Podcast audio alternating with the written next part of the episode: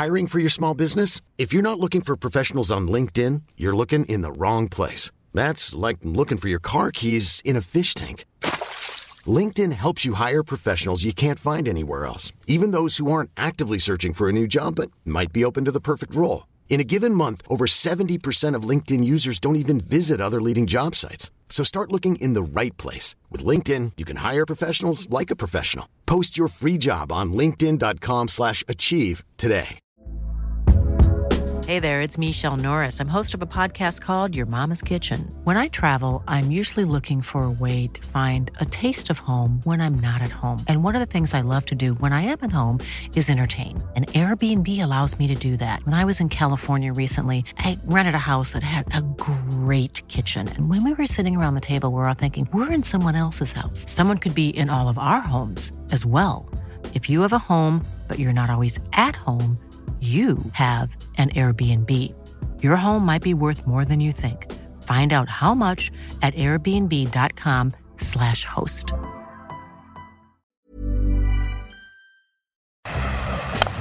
Keys with it, man! Oh, I can't believe it! Jordan C.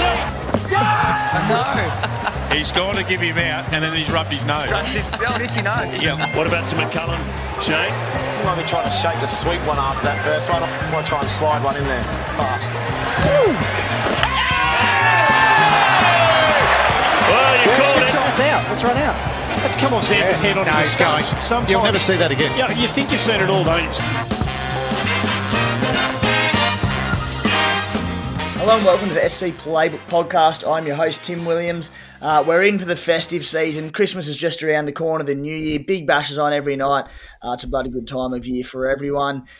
Joining me on today's show, covering round five and six of the Supercoach Big Bash season, uh, is 2019 20 Supercoach BBL champion, Thommo Aitken. How are you, mate? And how's the side tracking? Yeah, good. Thanks. Hope you fellas are well leading up to the festive season. Uh, leading into this round four, I was ranked about 1400. Personally, I've gone pretty hard on the Perth Scorchers, thinking there's lots of points on offer this round for them. After that first game, I'm fairly happy. Hope for a similar sort of repeat against the Renegades with a convincing Scorchers win. Agar, Tye, Marsh, and Mills all scored some points, especially Tye and Agar. Hopefully, Inglis and Munro can get over 20 playing the Renegades. Jilks as an emergency scored all right for me this round. Bartlett as an emergency did all right. I was able to hold Maxi and Couch. I do have to play Hughes this week versus the Strikers. Surely he's due. I think it's solid enough and hopefully a bit of a rise into top thousand at the end of this round. Yeah, nice, mate. Jilks and Bartlett getting a lot of people out of trouble this week. We know how thin people were on teams coming into this round. Um, so, very relieved that they came good and got people out of some trouble. I've seen a lot of teams out there actually that can't field a full 11. Uh, Aaron Finch likely to play this week is big for a lot of people.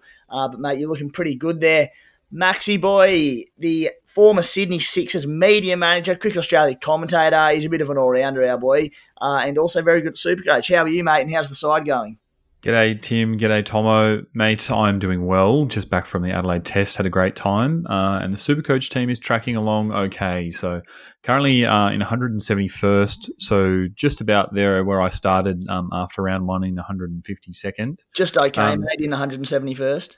Yeah, I guess the the- it's it's weird sort of watching other people's sides kind of move north and then just how happy they get, considering I've just been sort of sitting very steady. So, um, look, I'm, I'm feeling all right about it. Some things are working for me. Um, Maxwell skipper last round was good. Had a lot of stars.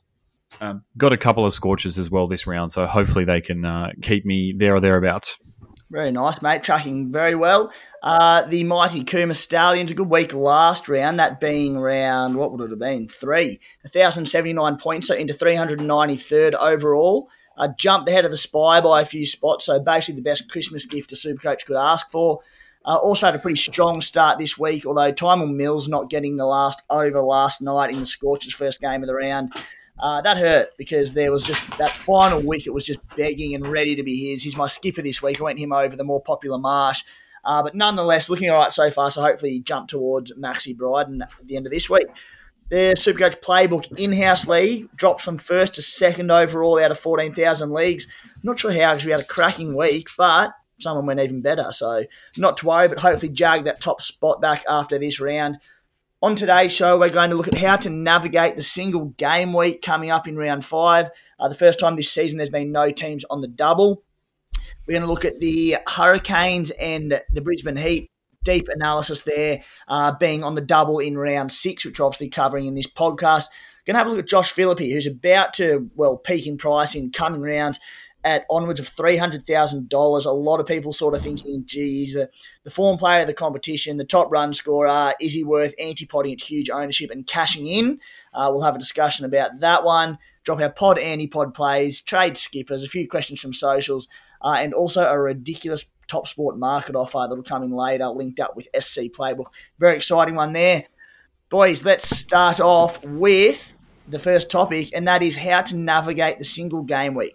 So there's no doubles in round five, the round coming up. There's none in round seven either. In between that, we've got the Hurricanes and the Heat on the round six double. Uh, the Canes, who have got some semi decent Supercoach players, the Heat, who are a bit of a basket case just for something new. Uh, I'll start with you, Maxi. How are you approaching it for the first time that, you know, probably don't have to go too, too hard on double game week players? Is it time to target pods? Is it time to target these single game week players, the guns who we've avoided due to the double game week scenario so far? Uh, mate, what are you doing? Thanks, Timmy. I guess there's probably two things to talk about. One are your on-field tactics, and two are your trade tactics. I think first and foremost on your on-field tactics, um, single game weeks it, looping is absolutely essential. Um, being able to both loop your skipper uh, as well as loop um, a, a, batter and potentially a bowler as well. Um, so you you got to know what are the early games um, and what the what the late games are, and and, and sort of um, line up your team accordingly. Um, I think for me, even just looking at this current game week, we've got um, two okay games to start: Adelaide versus Brisbane. Um, and the Melbourne Stars versus Hobart. So straight away, your VC options: Rashid Khan, um, if you've already got him, or Glenn Maxwell in that second game. Um, and then if they fail, then you can always slap it on um, Josh Philippe, the straight C, um, or Mitch Marsh as well at the end.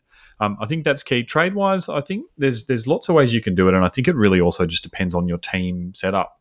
Um, it can be a great week to look for cash. Um, if there's a, a, cow who's fattening up nicely with a nice negative break even, you could bring in for a one week loan and then flip him for 20 or 30k more to someone for a double game week.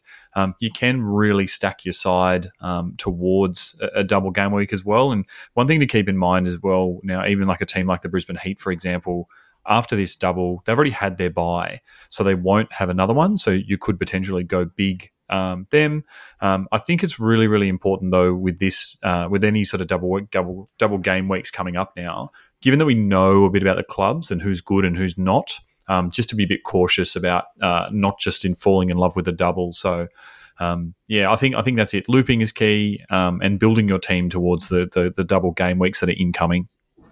So, mate, we'll get to our trades a little bit later, but at this stage, uh, heading into round five, do you see of those three trades you'll have on the single game week? How many of them do you see being targeted at the Heat and Hurricanes for the double the following week? I'd say one or two. Um, I think that there could be a guy like, say, for example, Tom Rogers, um, who started out as a cheapie. His job security's improved with a couple of injuries, um, and he, he might have a negative break even that, that's worth going early on him for the double. Um, and and then I think it's just a matter of actually just sort of playing potentially the BEs. We know guys like um, Matt Wade and, and Darcy Short will be really popular for that double game week, but they're likely to have massive break evens now after a failure last night against the Perth Scorchers. So um, one, if not two. But again, I, I, think it's a really, really good time to kind of pause, take stock of who's good, and, and start to actually look at the draw. Um, because if there's a team um, well, trading's easy in, in, BBL relatively. It's not like NRL in other formats. It's it's pretty sort of easy to kind of hold hold yourself together and bring guys in. But if you can get ahead of the pack um, and, and pick a team that has a good draw coming up, um, get someone who's potentially underpriced, and that's another really really good tactic because um, above all else, doing that kind of trading is is a great way as well to just separate your team from other people who will pre- predominantly be looking for um, at this point potentially either downgrades um, to make make some cash in the bank or get those double game week guys in. Yeah. And you make a good point there on, I mean, the two standout trades ahead of the double game week in, in talking about round six will be Matty Wade, Darcy Short. Both guys who are probably, well, they're going to have high break evens when this round finishes. So while they would have been the obvious ones to go for ahead of round five in your trades, you've got to look at value as well and think, well, if I can wait another week, I might, I might earn me 30 or 40 extra K as they inevitably fall in price. Um, and then you look at the Heat with an uncertain lineup, not a lot of appealing players there, aside from maybe a, a cut price Mujeeb, who we'll get to shortly. Uh, it really makes for an interesting round of trading in round five. Thommo, how are you attacking the single game week, mate, and probably leading into the double in round six as well? Yeah, some good info there from Maxi. I'm a little bit different um, in the terms of I'm still going to favour main trades around the double game weeks, and I'd be surprised if I didn't bring in Hurricane or Heat players over the next two weeks. I know sometimes this year some people might have been a bit disappointed over trading in players on double rounds, but just as a personal sort of approach, I prefer to go around those doubles. Um, in the leading up to round five, um, you absolutely need to be taking advantage of looping and looking at matchups and things like that. Um, I suppose what for round five, I would really want to have lots of my squad playing. And with ample opportunities, I wouldn't really want to be relying on some of the players perhaps we've had to rely on early days for a score. So sort of your Hughes, your Fraser McGurks, your Sutherlands, your Seymours, your Nelsons, etc., etc. I wouldn't really want to be relying on them to put up a score over a single game in round five. But in terms of trade wise, I would be surprised if I didn't use all my trades on Heat or Hurricanes over the next couple of weeks. Mm, yeah, nice. I'm I'm more in your boat, Thommo. I'll be using at least two of three on Hurricanes players and Heat players next week, and then it allows you. It'll give you people. A lot of people still hold, you know, Bartlett, for example, or maybe a Mujeeb. So it'll give you three or four players already going into round six, and it takes a little bit of pressure off those trades. Uh, and then you might be able to go on, on another single game week gun in round six, uh, who might be bottoming out in price, say a Daniel Sams or someone like that. Uh, Maxi, anything to add there, or are we moving on? I don't think that we can move on, but the only thing I, I would just caution is, it, again, um, for me, the break evens are just going to make it a really tough week to load up on Hurricanes, just knowing that um, some of their big boys are going to face some big BEs. And um, having already lost so much money against my overall team value for the Melbourne Stars um, from a few of their, their big names, I, am just really conscious that um, waiting a week could serve me better in the uh, in the long run. Guys, it is Christmas time. We're in the mood. So, to celebrate, uh, we're going to drop our subscription price for the remainder of the Big Bash season down to $15. Uh, we're all pretty caught up at this time of year with festivities and drinking and eating and all those good things. So, if you need a bit of a hand with your Supercoach side and some more information, $15 get you through to the end of the season. Extra articles every round, access to our big unlimited group prize, and plenty more. Uh, we'll also be cutting off el- eligibility for our unlimited group prizes very soon. I think maybe January 1 we've got earmarked. Uh, so get in our unlimited group now with the code 764098. A shout out to Roger don't really know how to pronounce it, but Dimethot, who currently leads that group. So if you want to be eligible for those subscriber and non-subscriber prizes, uh, get in the group now.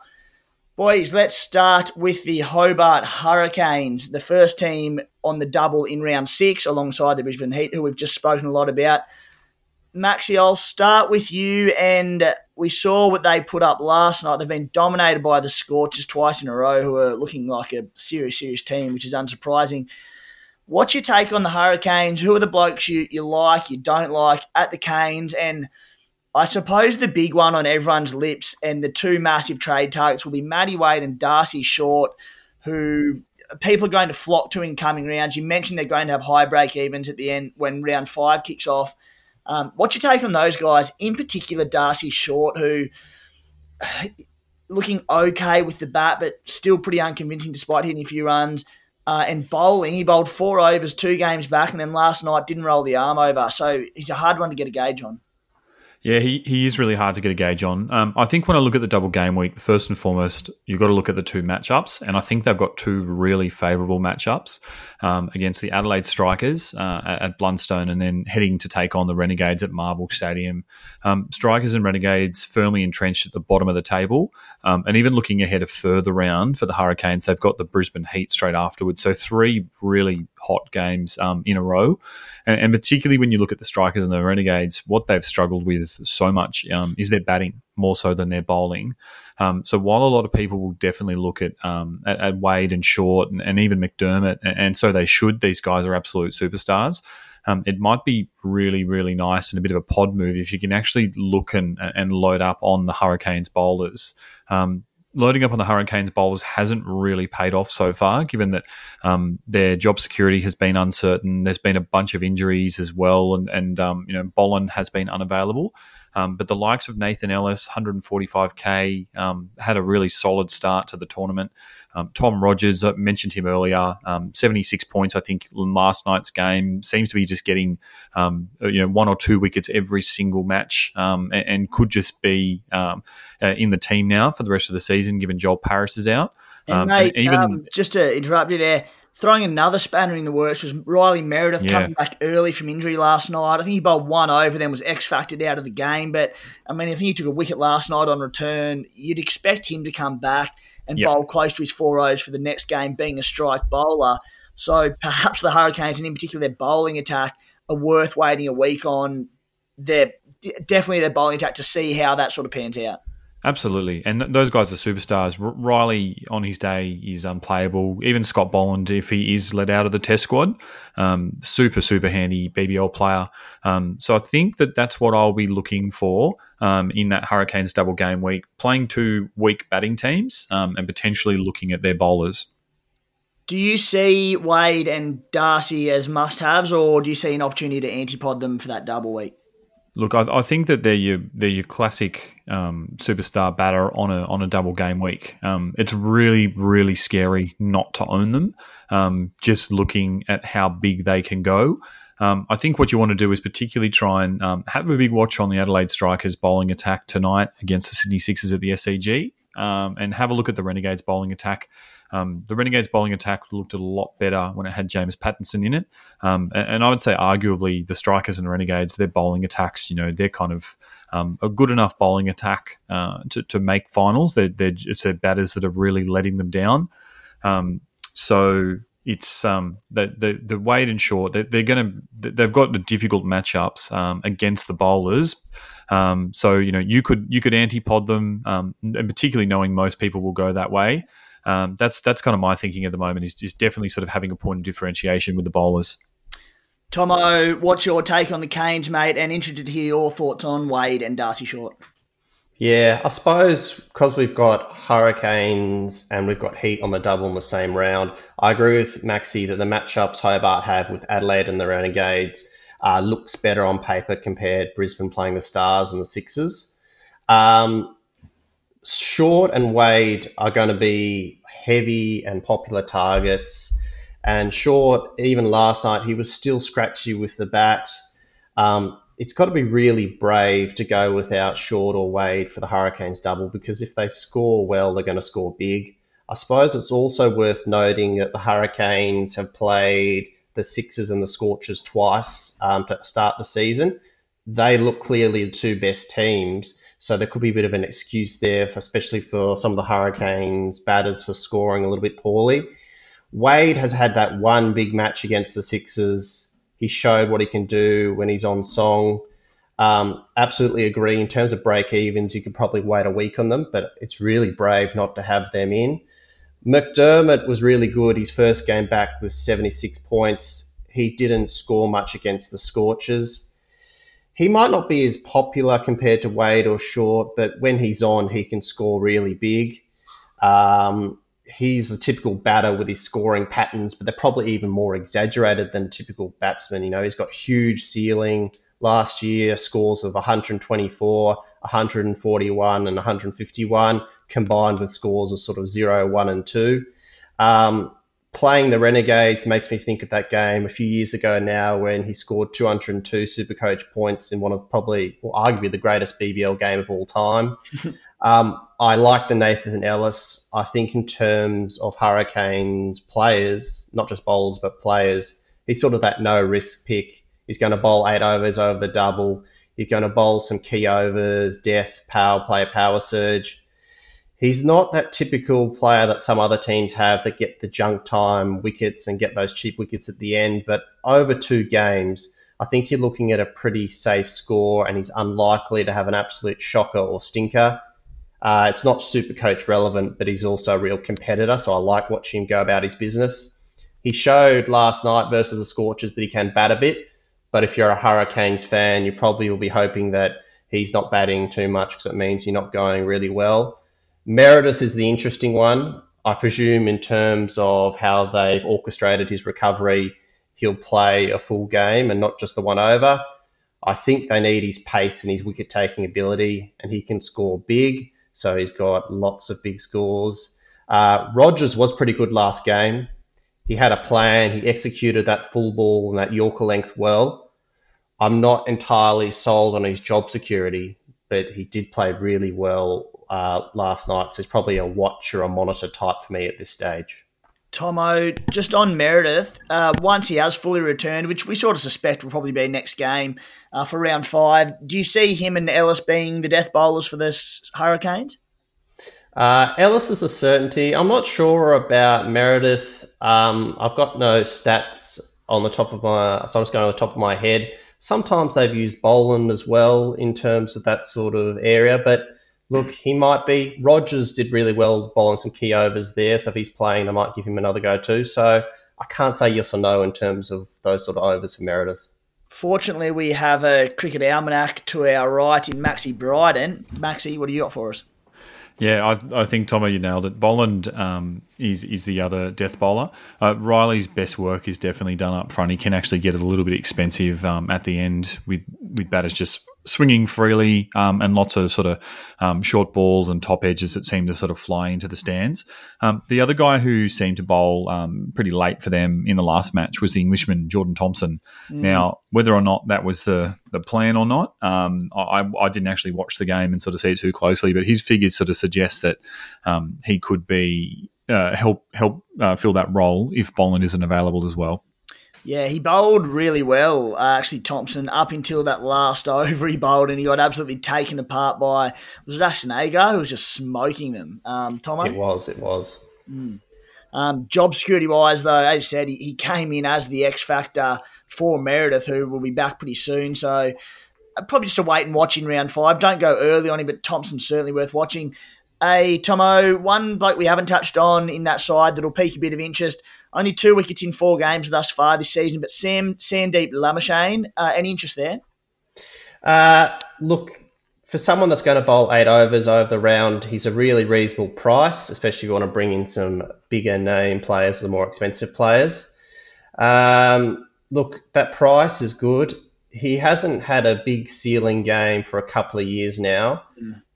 Even though he scored, I think it was just 12 points or so in last night's game, I think bringing him in, especially considering the opposition they're playing, I feel like there's a little bit of safety in that pick, maybe sort of a 60 to 70 point game. So it's not the most exciting, but I think he guaranteed some points there. So um, I'm neutral on him, but he's certainly someone I'm going to consider over my two weeks to trade in Hurricanes players. Yeah, and again on uh, on this Hurricanes, last night, just part time spinners galore. So many of them, and that wasn't including Darcy Short, who didn't bowl. So a watch there. Sandeep, we know, know will get his four overs, but it'll be a big watch on their team for the start of that double on Darcy Short to see who is named uh, in terms of your Will Parkers. Sandeep, we know will be there. Uh, Tim David bowled a little bit. We'll, we know he'll be there. So if one of these part timers uh, can miss out, uh, namely Will Parker, who's not a part time spinner, he's a full time leggy, but um, if Will Parker misses out, that can only help Darcy Short's opportunity of bowling. But if Parker is named there, uh, a bit of a concern. Maxi? What I would just say about Sandeep, um, yes, the low scores, but um, I actually don't like either of those matchups um, against Adelaide or Renegades for him. Um, just given the the sort of typical notion that leg spin isn't that good against left-handers. Um, strikers are likely going to have three um, out of their top four uh, left-handers um, in their batting lineup. Renegades similarly, Mac Harvey. Um, Shaun Marsh might be back then. Um, they've also got uh, Nic Maddinson in the middle order, mm. uh, so I just don't know if I like the matchups against him. So even though he would be pro- he will be uh, very affordable, um, I will be avoiding him. Yeah, Thommo, anything to add there? Yeah, just generally about the Hurricanes as well. They've had a bit of variety in their lineup compared to other sides, so definitely one you want to check their team list before we do some trade-ins. Big time. Boys, let's move on to our next topic, and it is one of vital importance. Probably more so for round six than round five, but as we said, we're covering both rounds in this podcast due to Christmas. Uh, Josh Philippe, absolutely on fire this season. He's in a league of his own a little bit. However, he in coming rounds, pending what he does tonight, will be at around about three hundred thousand uh, dollars. Let's say in the next round or two that he does have a bit of a failure with the bat.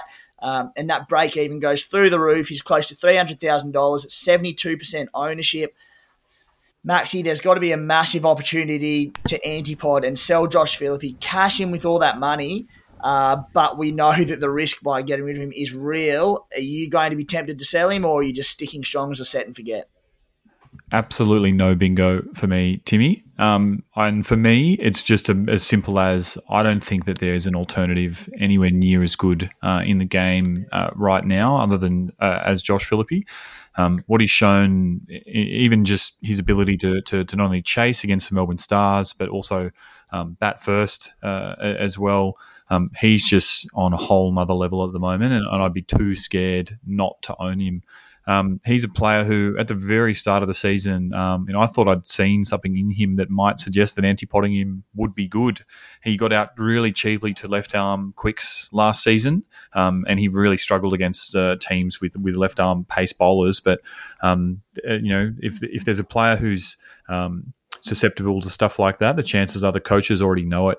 Um, and he's been good enough to work on his game in the off season and get even better than the guy who won Player of the Tournament last year. So, um, as much as that money would make a huge difference to my team, um, I just don't think I could um, have a gap that big in my squad. At least not until maybe the end of the tournament in the in the single game weeks when you might look for a wild kind of anti-pod move, um, just as a, as a real hail mary if you're chasing cash.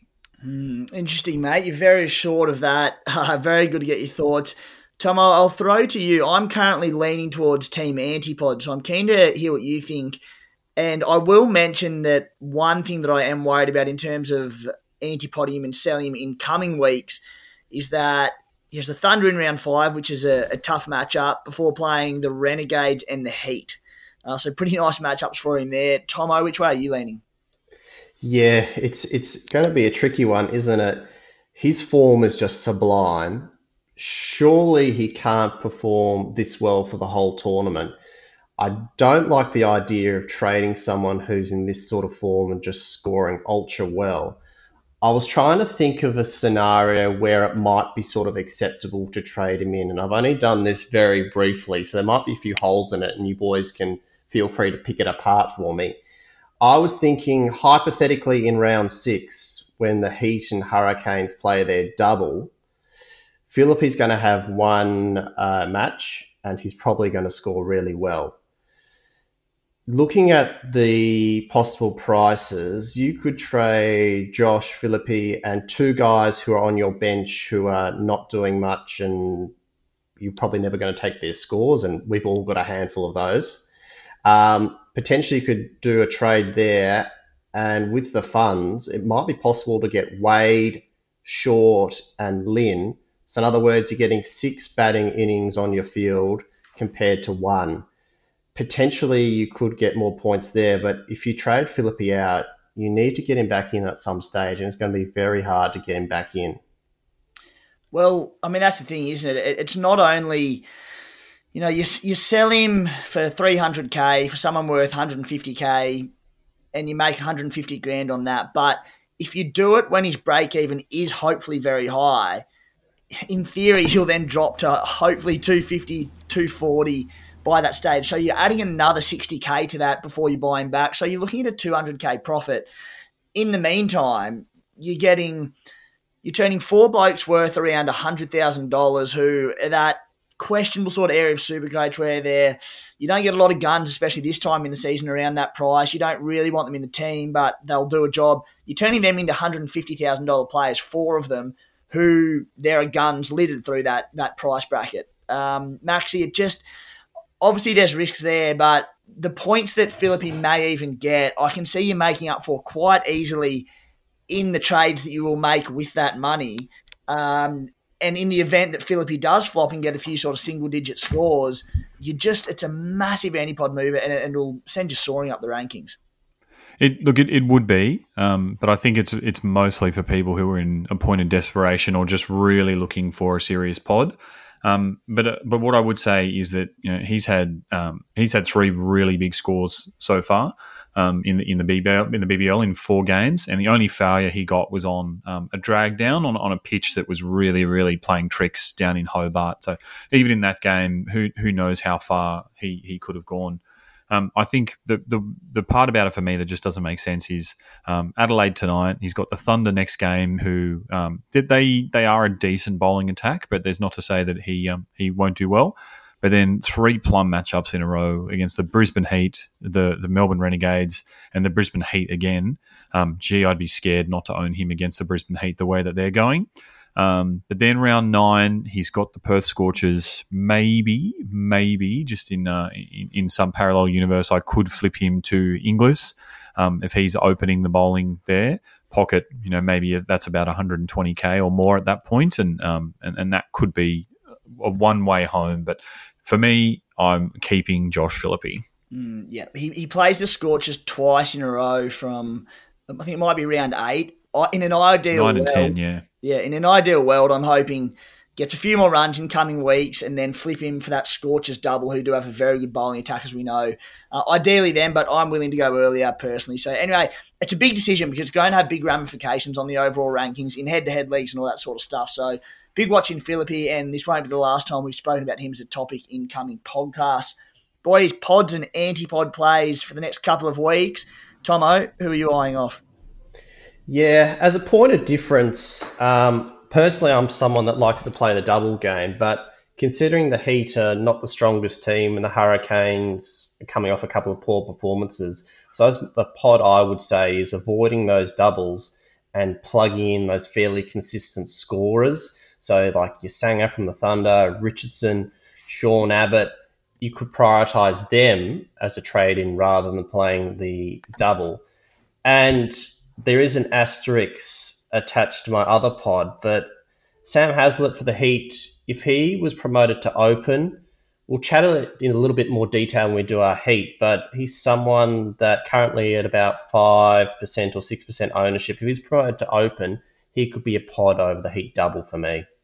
Nice. A Maxi.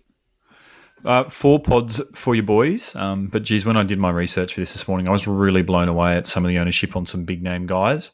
Um, first one had a blinder in his in his first BBL game. Saqib Mahmood from the Sydney Thunder, just in zero point zero one percent of team. So well done on um, those people who brought him in against the Brisbane Heat. Um, he he's got a couple of tough games coming up against the Sixers and Scorchers. Um, then in rounds seven and eight, he's got the Strikers twice, um, and then leading into a double game week. So um, he should have a low BE next week, and, and could just be um, some guy who who looks really good, um, albeit we still haven't seen if he's going to bowl death or not. Um, so could be handy. Another guy, double coming up if he is released from the test squad, will be Scott Boland. Um, less than 1% ownership, uh, probably just in a bunch of uh, unactive teams at the moment. Um, we know what he can do. He, he, would be a really good guy to pick up uh, for the double game week if he becomes available. Ben Dwarshuis as well, leading wicket taker in the whole competition last season, I believe, um, and really sort of the forgotten man, just given that he missed the Sixers double to start the season.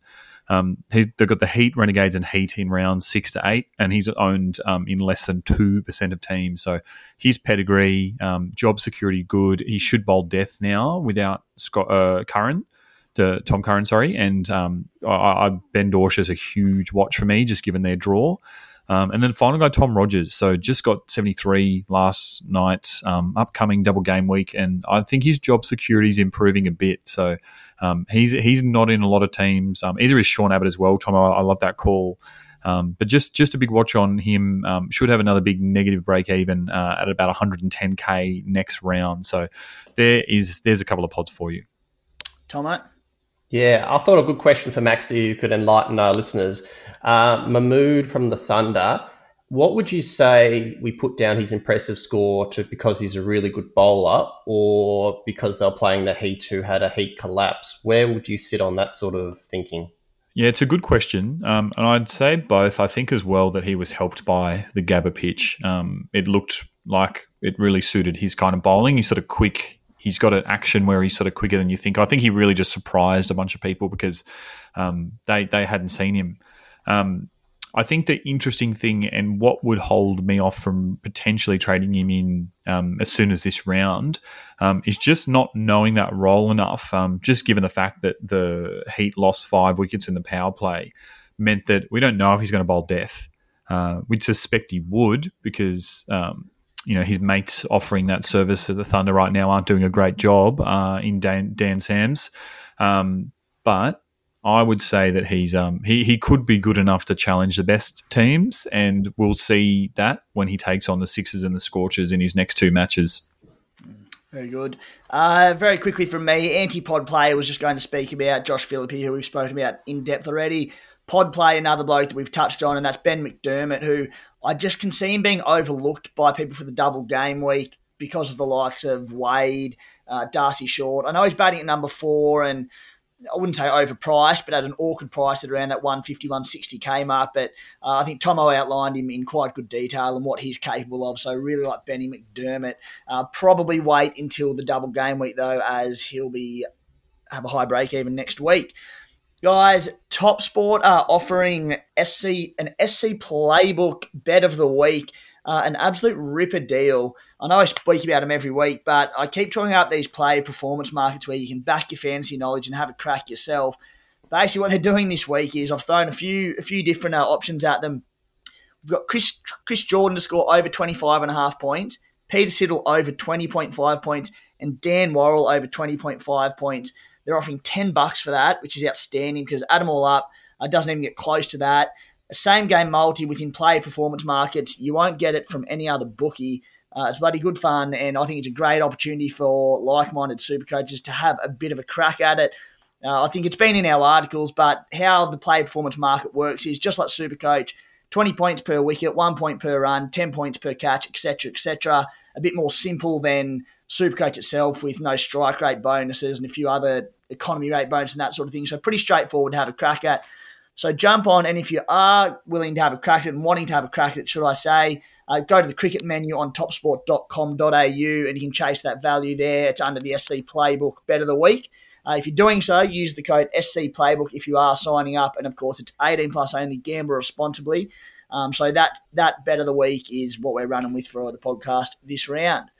Boys, let's jump on to our analysis of the Brisbane Heat, who they're battling, as we know. Uh, their lineup is all over the shop, particularly with the likes of Mitch Swepson, Mark Steketee coming back in from Australia A duties.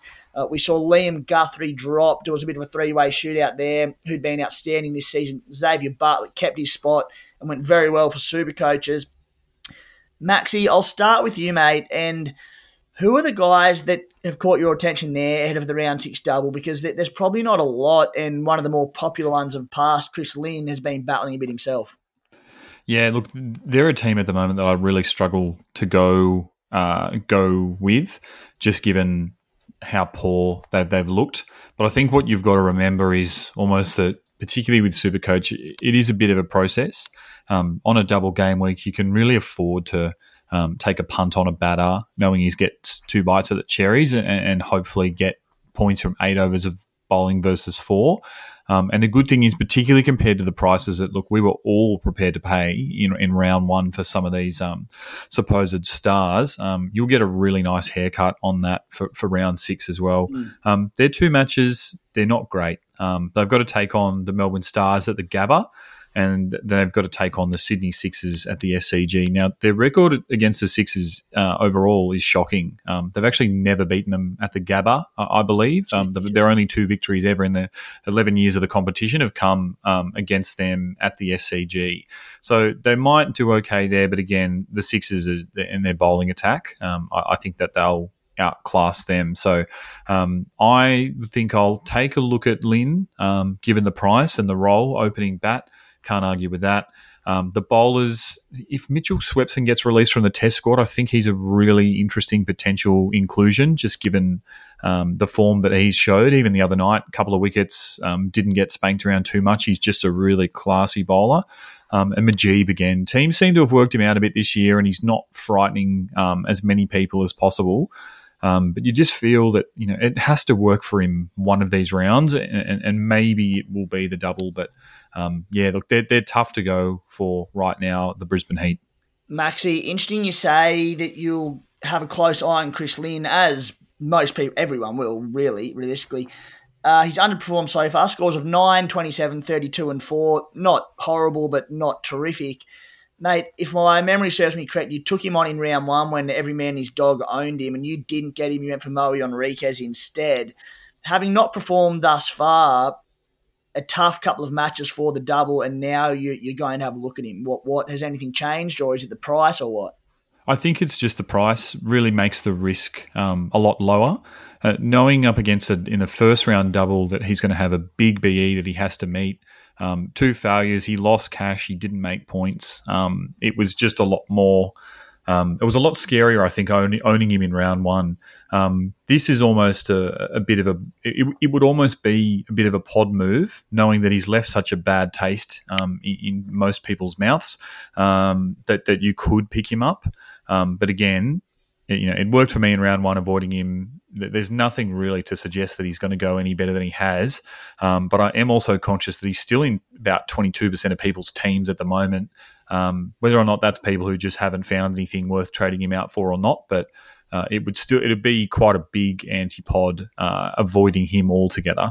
I think a lot of those 22% of teams would be zombies uh, who, for yep. Supercoach Nuffs out there, the Supercoaches who started the season, uh, got bored of playing after a few weeks and haven't changed their teams, and obviously started the year with Chris Lynn. So if you look at that 22%, I reckon you'd find he's probably in under sort of 15 or 10% of actual sort of active super coaches, and especially the ones up the rankings. Thommo, Heat, thoughts? Yeah, Heat are interesting one, aren't they? Because as Maxi correctly pointed out, there's going to be some players who picked at round one who are going to be able to pick again at a cheaper sort of price. Um, in terms of heat batters, none of them really interest me except for the obvious Chris Lynn conundrum. He seems, it is only early in the tournament still, or relatively early, he seems to have returned to the old hit or miss Lynn sanity compared to the really ultra consistent Lynn we saw last BBL. He is still hitting the ball well, I think. He's just picking out some ring fielders with some absolute powerful bullets there's pressure mounting on the Heat to do something before their tournament hopes fade away. I don't think he'll be moved to down the order to number three, say, for example, because I think Bryant might be dropped soon and Brisbane will only want to find one new opener rather than two. So I wonder if he might just rein it in a little bit and try and get a bit of some runs on the board. Um, look, he's going to be really cheap for someone that can go big. Um, he has performed well against the Sixers before, so that's a positive looking for someone. He is really cheap, so that will entice a few people, I'm sure, and I'm certainly one of those people that's going to be enticed. The only other batter, and I alluded to it a bit earlier, the only other one is um, Heazlett. Um, he's actually going okay this year as a bit of a sneaky one, and he's someone they might promote up the order a bit. He's got 42 runs, 34 runs, 44 not out, and five. Um, I think his price is actually going to be very similar to Chris Lynn when the double rolls around, which is just seems a bit insane when you think about that. Um, no other batsman could interest me. Bartlett, uh, quite a few people would have started with Bartlett, and he's been the shining light from their organisation thus far. Um, his bowling lately hasn't looked as good as the first couple of games, but he's batting um, as well as I've ever seen him bat and he's probably the form batsman from the Heat. Um, Steketee is one that interests me. Um, correct me if I'm wrong, but I don't think he's been picked in the 15 man test squad. He hasn't.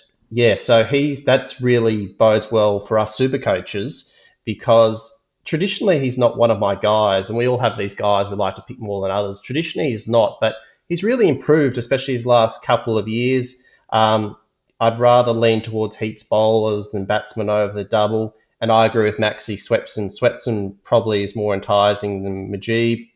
Um, as long as he get released from the Aussie setup, 32 super coach points the first game, 60 the next. He's trending upwards. I think he'll get eight overs over a double, and you know that looks like a good sort of pick. Kind of the equivalent, I guess, of an Ellis from a Hobart perspective. Mm. Maxi. Couple of quick points to add. Just on Bartlett, um, he's taken wickets in every game he's bowled, but his price has just been so inflated by the the really unexpected runs he's scored while he's uh, he's batted. So you got to expect the music stops for him um, in, in that part of his game soon. Um, so if you've got him, definitely hold him. But I, I would caution about thinking that he's going to come in and guarantee you a big score. Um, just given that you know it's so much just come off the blade, which is unexpected. Um, the other thing as well, just on on Heazlett, um, Thommo, oh, yeah, it's a good it's a good call, um, and I think that if he is opening, he could be worth a look at. But what I would just caution again, um, he's a guy who, despite some flashes, has traditionally struggled with his strike rate. Um, he can tend to limp to you know ten off ten or sometimes twenty off twenty, and, and really need a lot of time at the crease um, in order for him to start to, to up the ante. Um, that's exactly what happened in in round one um, against the Sydney Thunder. He, he he limped to twenty runs and then was lucky enough to sort of get it up with a few French cuts um, up to a high score. Um, he did start pretty fast against the Perth Scorchers, um, but even against the Melbourne Renegades, where he did finish strongly, um, it was in a really, really low run chase with with no pressure on him. Um, you just kind of feel that in big games against the Stars and Sixers, where the pressure's going to be up, the bowler's going to be at him. Um, I don't. I think he's he's uh, he, he's probably overachieved so far, and um, while he might be for others, he won't be for me. Yeah, few good points there. And just to wrap up the heat, definitely would not be buying Bartlett because, as Maxi said, price probably infl- inflated due to a few runs on the board, uh, but a few other things. You know, there, he was coming to a bit. It was a bit of a three-way shootout between himself, Liam Guthrie, who I thought was a little bit unlucky on what he'd done this competition, and I think it was Bazley uh, with Steketee and sort of Swepson returning to this setup. So Bartlett, I mean, their spot isn't guaranteed there. Massive watch on Guthrie, who has a negative 37 break even. If he misses their round five game, then gets named for round six. Uh, with that negative break even, a very good death bowler from what we've seen. So a good role when he does play. Um, even if he was to only play the first game of the double and then not play game two, you're still getting massive price rises there. He's cheap. He'll, he'll open up cap space for you. So I think Guthrie is a massive watch. Uh, and for Supercoach purposes, let's hope he doesn't play round five, keeps that negative break even, and then round six he comes into gear there. Uh, one to watch. Boys, I know it's a little bit hard on these uh, podcasts so far out uh, on the on the double double round, should I say, podcast where we're covering round five and round six. But Maxi, throw me your the trades you're looking at and skippers for both round five and six. Yeah, thanks, Timmy. Um, I'll start with the skippers um, VC Maxi uh, playing in the second game, and then Sion Philippe or Marsh.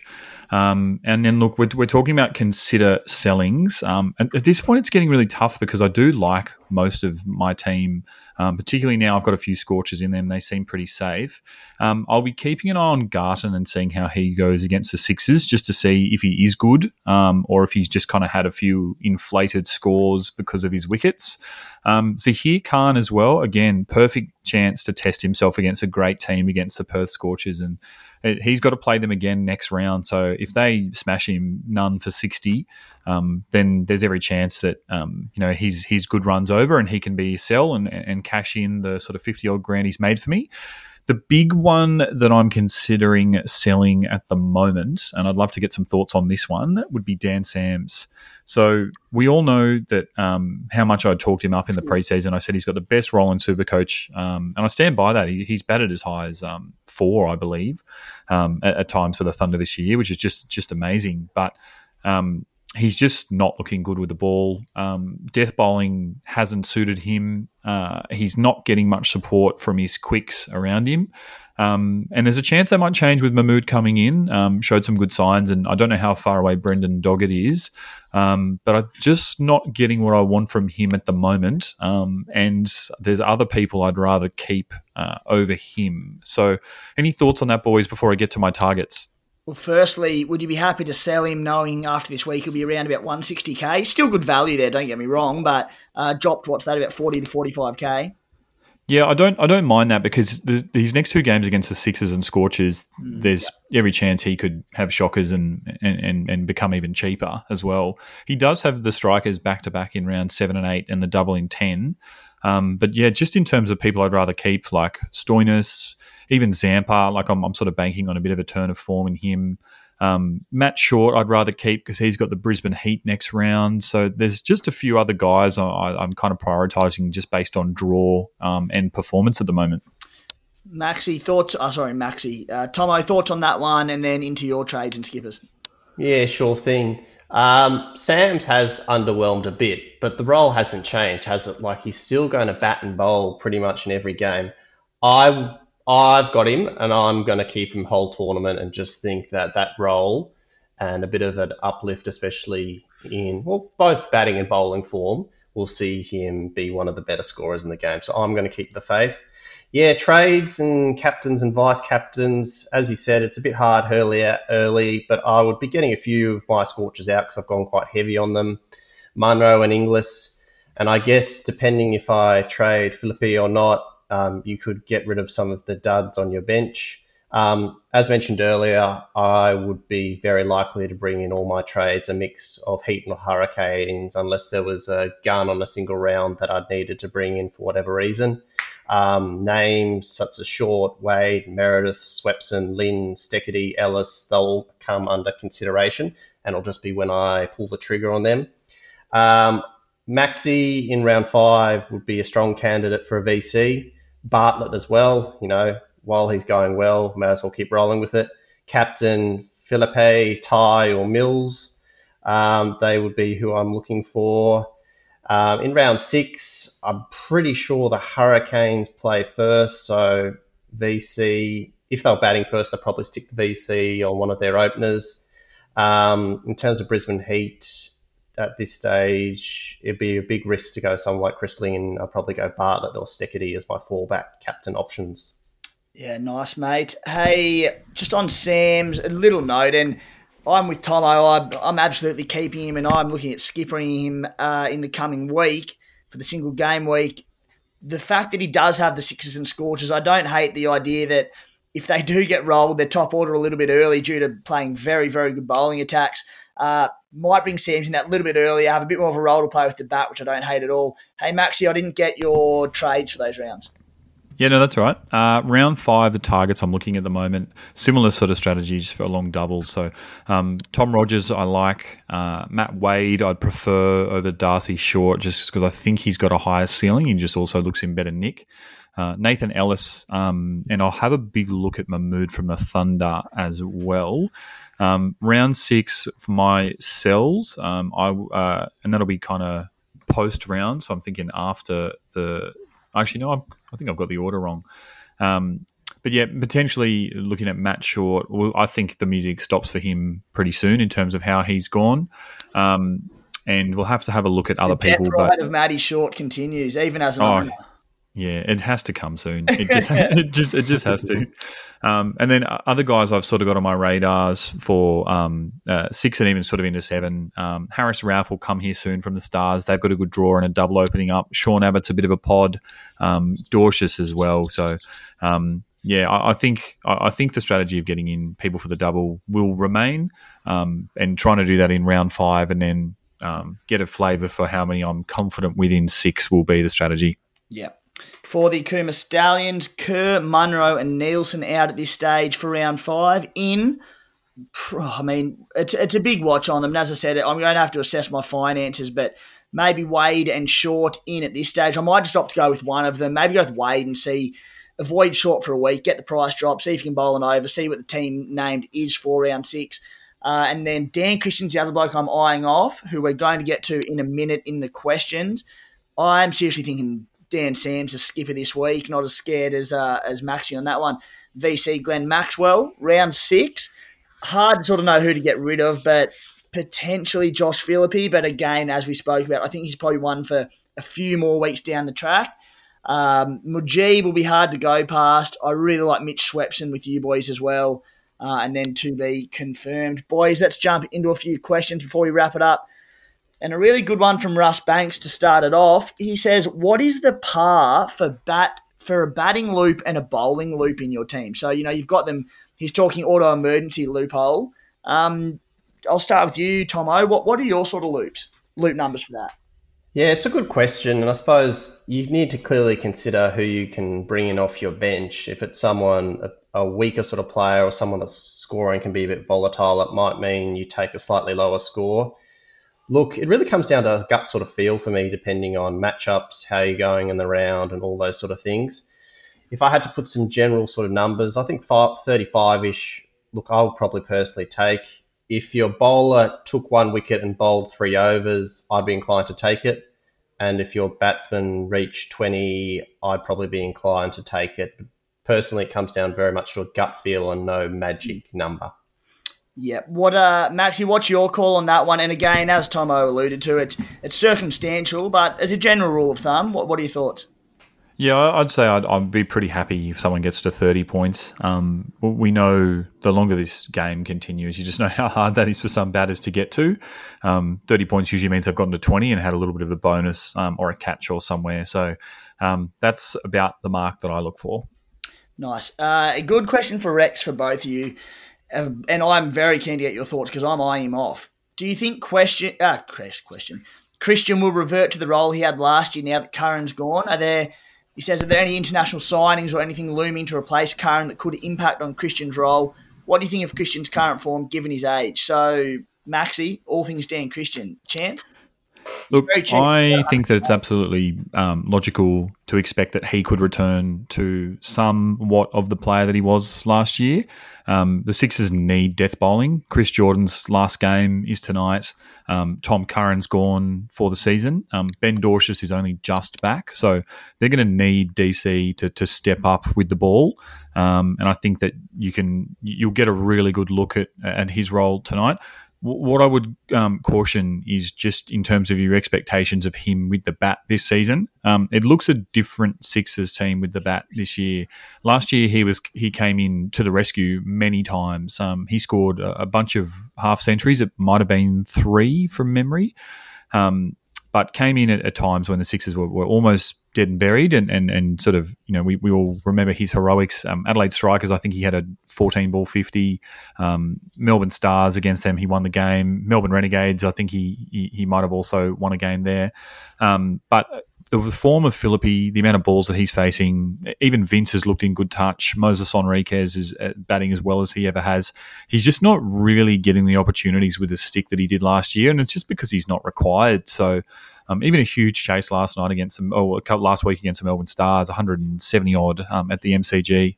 Jordan Silk got it done with Philippe. So, um, I think he will um, move in an upward trajectory. I just don't think he's going to necessarily be that must have guy that he was last year. Mm, actually, I was lucky enough to share a, a school or two with the great Maxi Bryden at the Adelaide Test last week. We had a good chat about this, but not the exact Dan Christian topic, but just Jordan Silk coming in there around sort of number five, just does not want to get out, plays such an anchor role for them in the middle order. And there's always one bloke from the top order going nuts, and he just gets them home and absolutely killing Dan Christian. Uh, Thommo, is Christian on your radar? Yeah, I think he is on my radar because, as alluded to by Maxi, the bowling stocks have taken a bit of a hit Curran, O'Keefe, and Manenti gone down with injury. Jordan about to leave. So there's a few ticks there in terms of possible bowling opportunities for Dan Christian. I guess though Jackson Bird, I haven't heard any updates when he could be back. Maxi might be able to enlighten us there. Sean Abbott around a bit more this year. Kerr a bit more up the pecking order as well. So there's some crosses there. I'm not really sure which is the stronger the ticks of the crosses for these bowling potential. I think with them missing a few numbers, he will have a greater role. I don't think it will be nearly as good as last year. I mean, his form and his role last year I don't think he it could be any better in terms of super coach, but he could be really, really cheap around that hundred thousand mark. Um, you presume there will be a time where he will get some batting opportunities.